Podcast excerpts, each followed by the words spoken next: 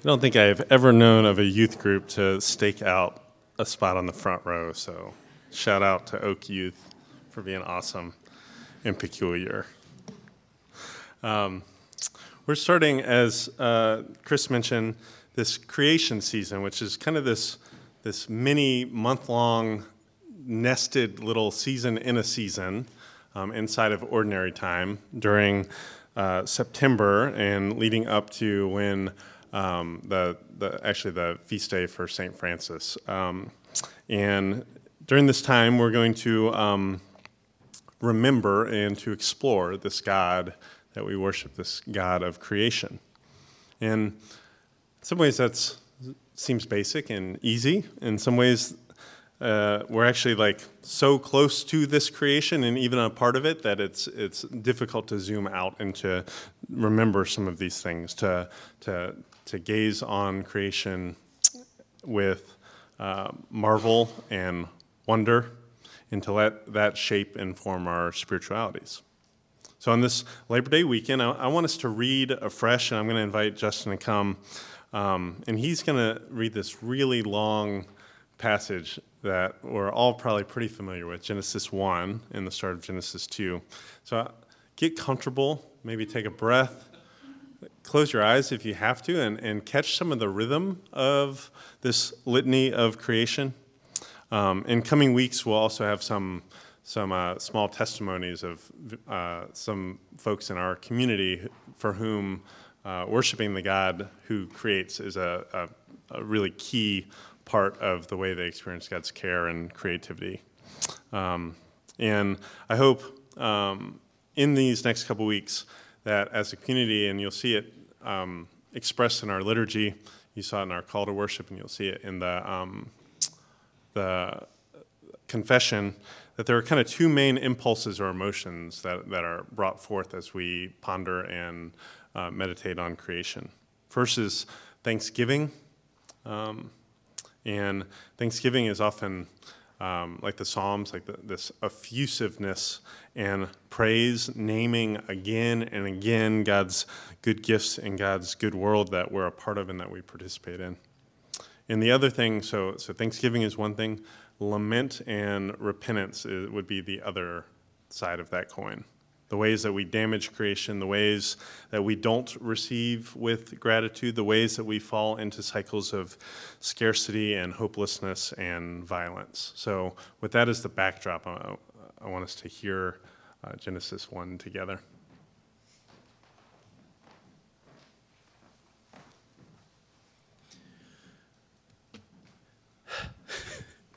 When God began to create the heavens and the earth was without shape or form. It was dark over the deep sea, and God's wind swept over the waters. God said, "Let there be light," and so light appeared. God saw how good the light was. God separated the light from the darkness. God named the light day and the darkness night. There was evening and there was morning, the first day. God said, "Let there be a dome in the middle of the waters to separate the waters from each other." God made the dome and separated the waters under the dome from the waters above the dome. And it happened in that way. God named the dome sky. And there was evening and there was morning, the second day. And God said, "Let the waters under the sky come together into one place so that the dry land can appear." And that's what happened. God named the dry land earth, and he named the gathered waters seas.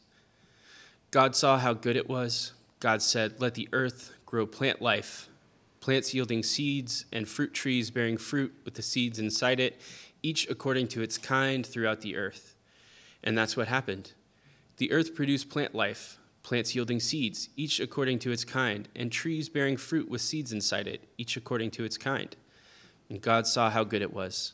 And there was evening and there was morning, the third day.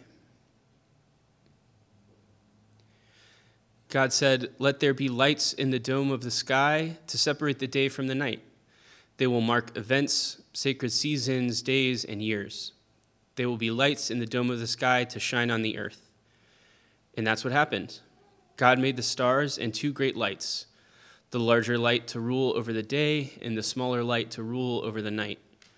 God put them in the dome of the sky to shine on the earth, to rule over the day and over the night. and to separate the light from the darkness. God saw how good it was.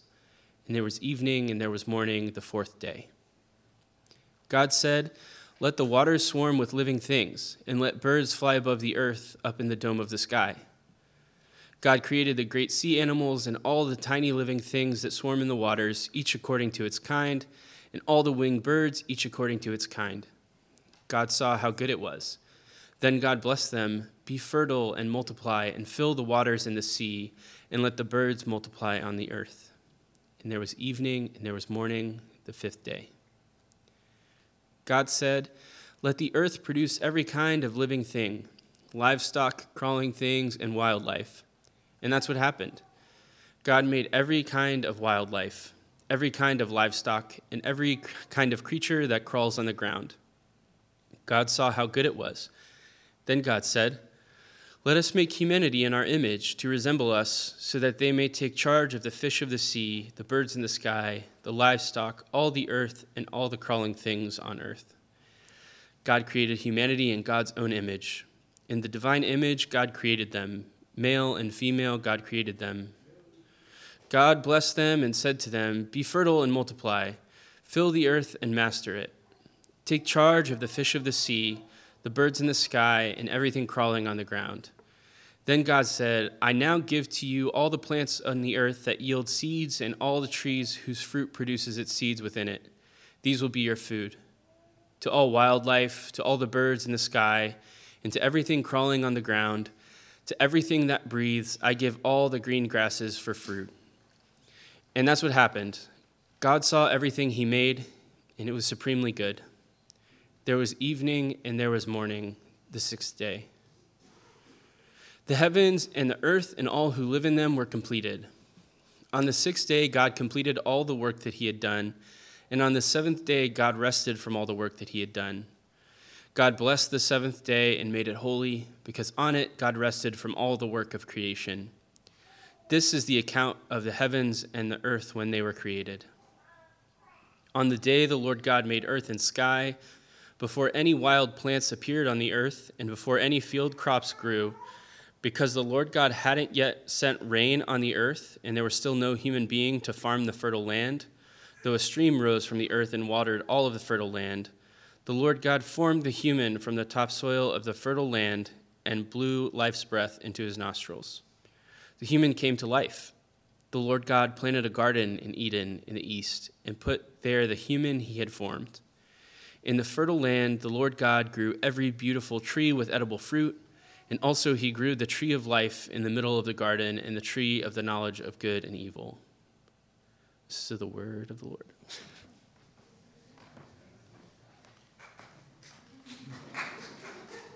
Nicely done, nicely done. So first, and maybe this is all a refresher, but it's good to refresh. First, the start. Genesis is aptly named for beginnings. Beginnings of the world, beginnings of our knowledge of the God that existed forever, from everlasting to everlasting. So knowing God as creator is important to our faith. Not just because it gives God some sort of like powerful catbird seat high and above us, but also knowing God as maker tells us a lot about God and ourselves and the world. Jewish people's imaginations are formed by this thought and how they pray even. Baruch Ata Adonai Eloheinu Melech Ha Olam is blessed are you, Lord God, King of the universe. King of the universe. This is expansive, divinely charged world, this world that we're in, and it's sung about and written about in the Psalms, Gerard Manley Hopkins' poetry, a hike that you might go on and look around. So we dive into stories like the creation story, and they're full of power and truth and beauty, because you see, it can be really dangerous otherwise to flatly tag God with attributes detached from a story. I think that's why this is a poem and a story, this creation. It's not just that God can do this, but it's that God does this. Surely we can say that God is all of those omnis, omnipotent and omniscient and sovereign and omnipresent and all those things. That can be too dry, too hypothetical, too clinical. Words like that risk misunderstanding that God is someone to know and that we can know about God through creation. I think about that kind of mistake and how hard it is sometimes to articulate the things of God. There was this quote, and it's one of those quotes that's attributed to everyone, but I think it gets mostly pinned on Elvis Costello. They asked him about writing about music, and he said writing about music is dancing about architecture. It's just how do you do that, and how do you minimize or pin down or that? So we run that risk when we talk about God, but creation allows us a more expansive palette to be able to explore and know God. We make a mistake if we try to reduce a God who is always more. I think we know this intuitively about our family members. If you want to get to know about us and you want to tell about the stock from which you came, or this happens at eulogies, you tell stories. You don't just say, my grandfather was kind. You don't just list his attributes or what was on his resume, though there's probably a lot of stories attached to all those resume entries. You talk about Bill Breslin, who spent hours in his garden tending his birds of paradise, or how Grandpa always kept his fridge stocked in his garage with Coca-Cola and Reese's Cups and Budweiser, and he was a Scotch guy too. You talk about how he smiled when he had that Cincinnati Bengals grill apron on, and he was always the perfect amount of grumpy at Christmas time when it was time for him to wear a Santa cap but kind of play the Grinch and distribute Christmas Eve presents often to the wrong person. He's the worst mailman. See, you know a little bit more about Grandpa Breslin by these stories, not just some adjectives that I give you about him. So we dig into these creation accounts, not only to learn about God, but to begin to actually know God. Justin, a couple weeks ago, talked about, or actually it was Chris last week, talked about the subversive act of knowing and of being known. Perhaps one of the most interesting and important things about God, it's not just that God created, but is how God created. Digging into God's words, and I'll borrow some insights from author Andy Crouch here. Through this litany, this generative poem, God playfully repeats over and over, let there be, let there be, let there be. Light into darkness, sky, land, and sea, plant life, sun, moon, and stars and their courses above, birds and animals, humanity. All with the words that someone might use when laying out the spread for a feast. Let there be. Check it out. We used to read the Jesus Storybook Bible when the kids were a little smaller. And the Jesus Storybook Bible puts it, just paraphrasing, and says, that's good. Over and over, that's good, that's good. And you understand this wonder. It's good because God said so. In this way, God's words make worlds. Miroslav Volf reminds us that these worlds, even in their current brokenness, are still very much good, fundamentally good. He says that the, quote, poison of evil and suffering cannot undo or even overwhelm the goodness of creation. To the extent that the world is unspoiled by evil and sin and remains God's good creation, to the extent that God uses even evil to create something good, things in this world are God's gifts. Sunsets and swamps, calm seas and tempests, the honey and the sting. So sure, God's handiwork turned out well, but even the making was good. Think on that this week. Think on that over this long weekend.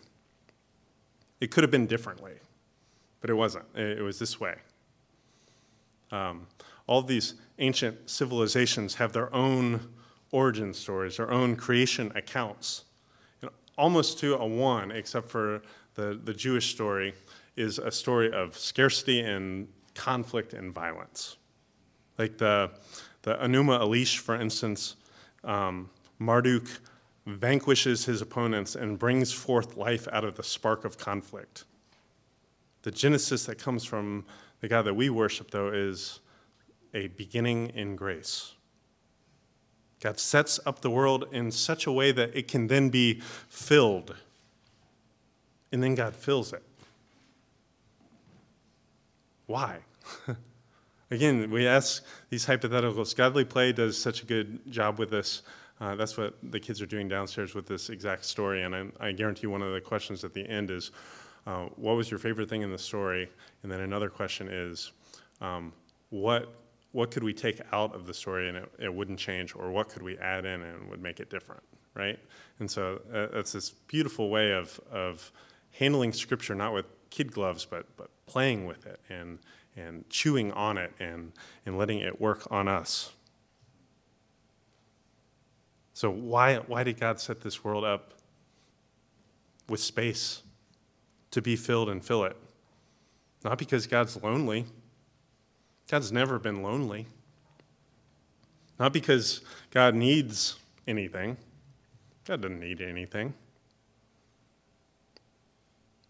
But just out of joy and amusement.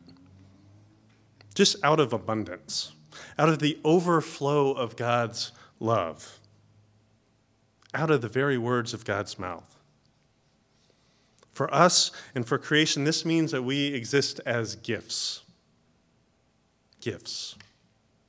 The Psalms and some of the other prophetic writings of the Hebrew Scriptures give us these beautiful images of us standing amongst creation in praise of our Creator.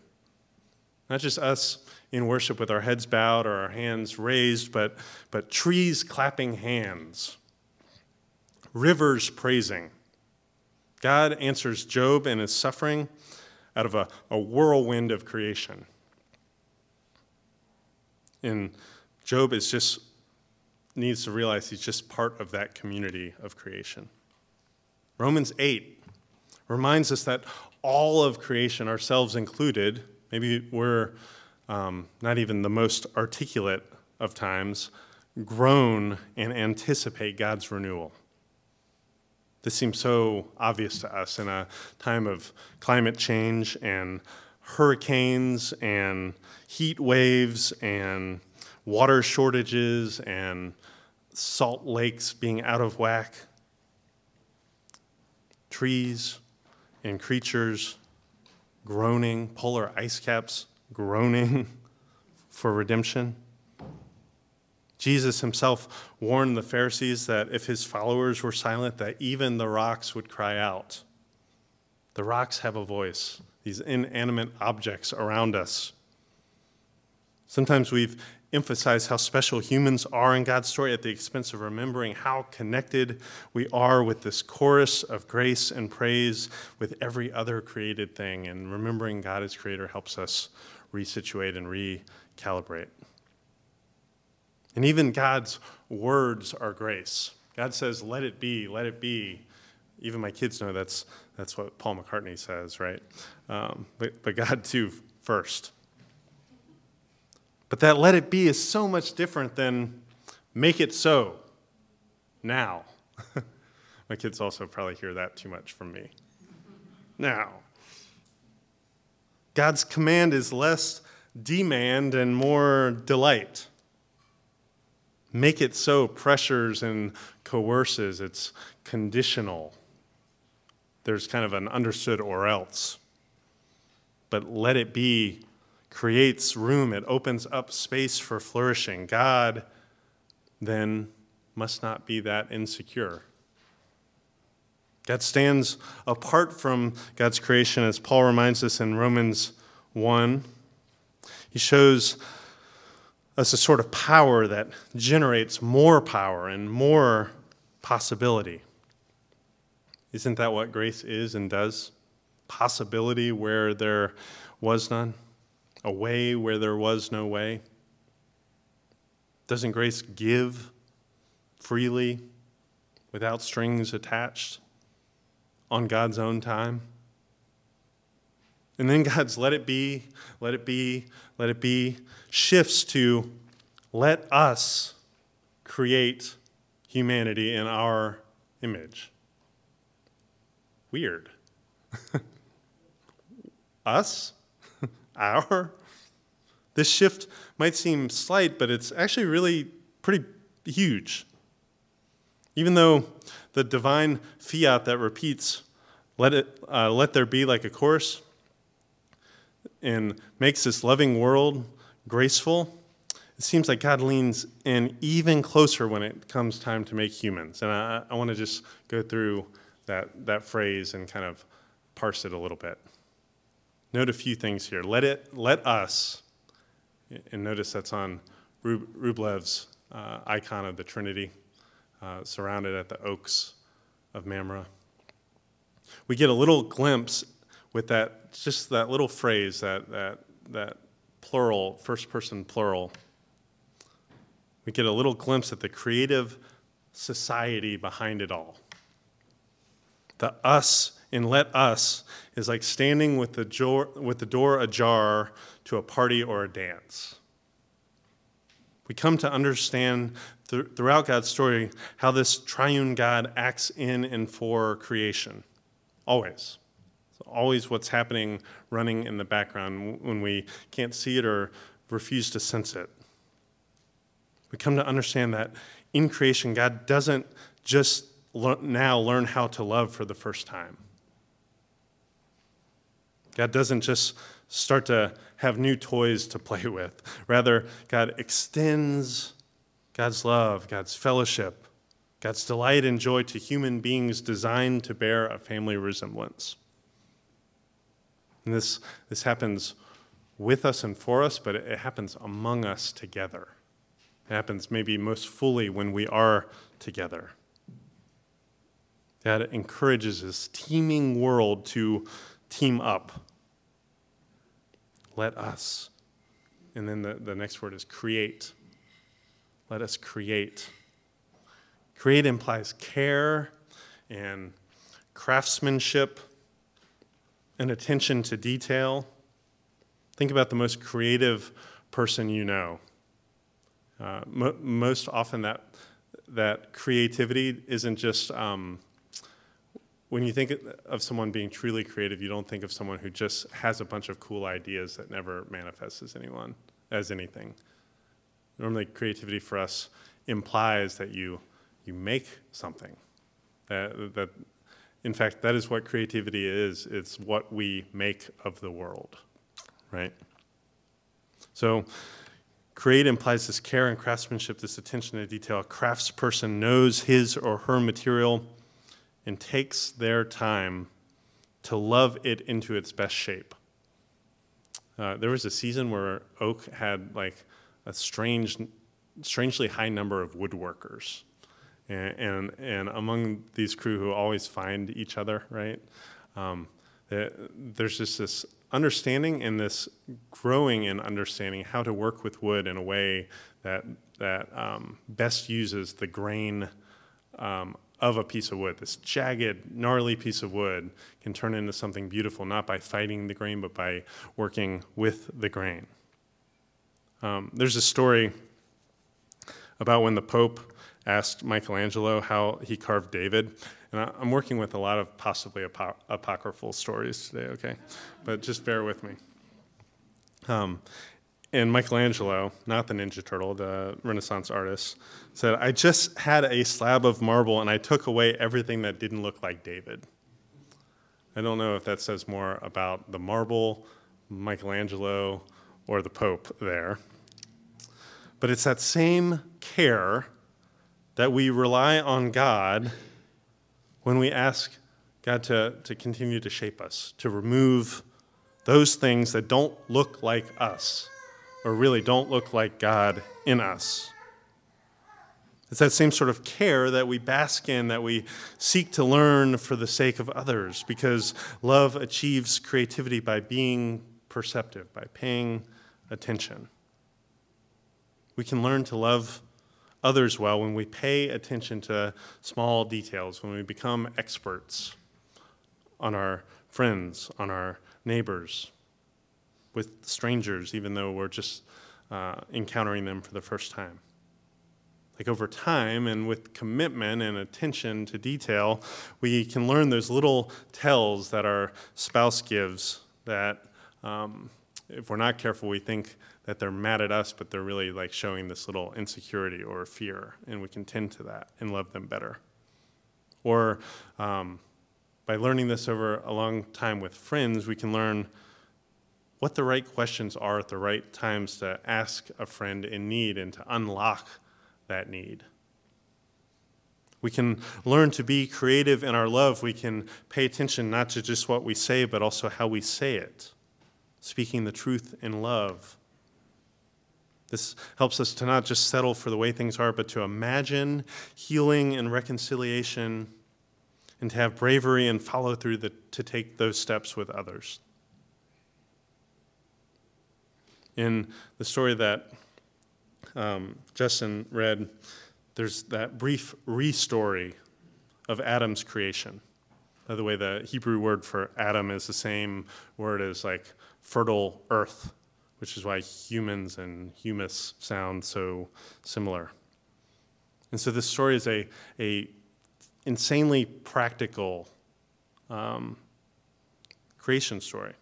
It's a dirt under the fingernails creation story that doesn't show us a deity in a lab, but a kneeling father building something special at the beach while the sun plays on his back.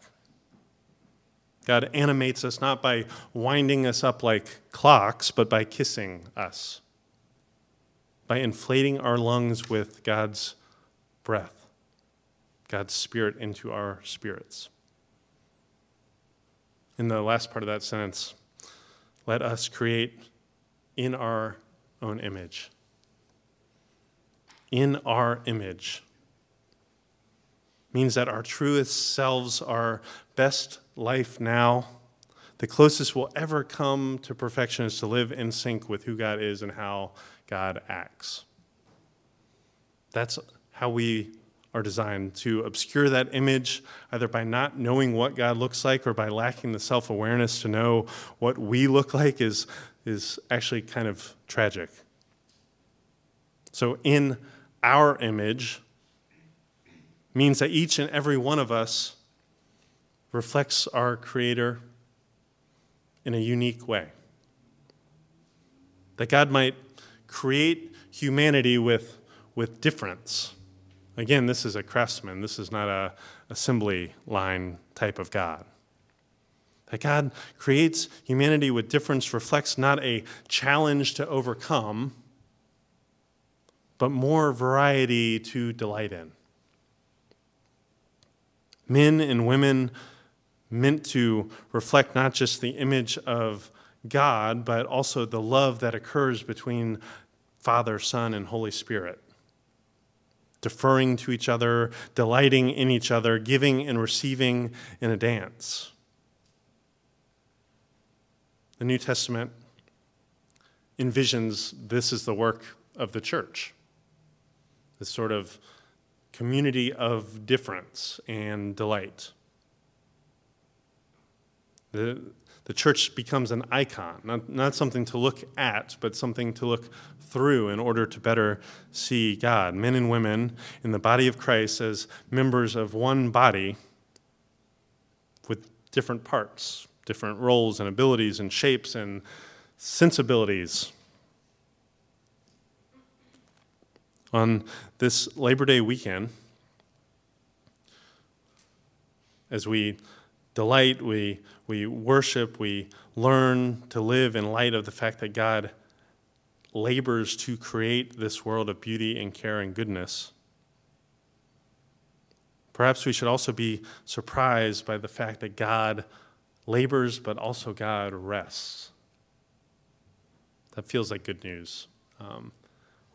When you read Scripture, you should pay attention when you're reading. And you're like, oh, that actually seems like good news.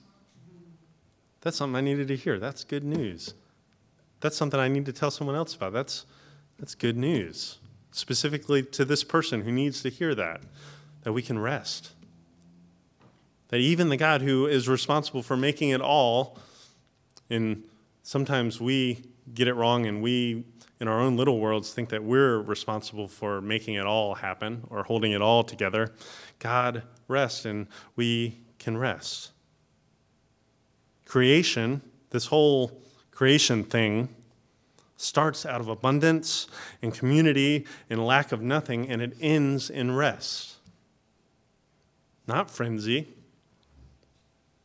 not anxiety, not stress to keep it all going, not fear that it's all going to fall apart or that there won't be enough, but rest and trust.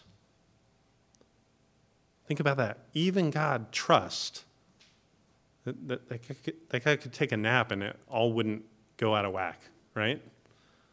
Like, not to anthropomorphize God too much. We actually have God in human form in our Bibles. That's great. But that God could set an away message on God's email, and it would be okay, just for a day. It would be okay. We might grow in our ability to trust and to match God's rest and trust.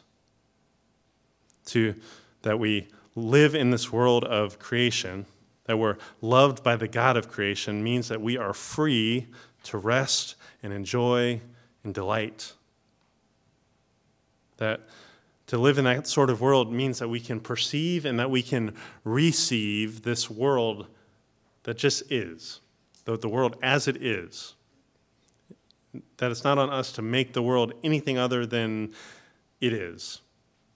That we don't need anything else than we have. We don't need someone else's life or some other way, but right here, right now, we can be with God, with each other in the garden of creation. Walking with God, working with God, learning how to speak like God, words that are generative, that create space, that build up rather than tear down. And over a long period of time, that we can learn how to trust that there's more than enough. Will you all pray with me?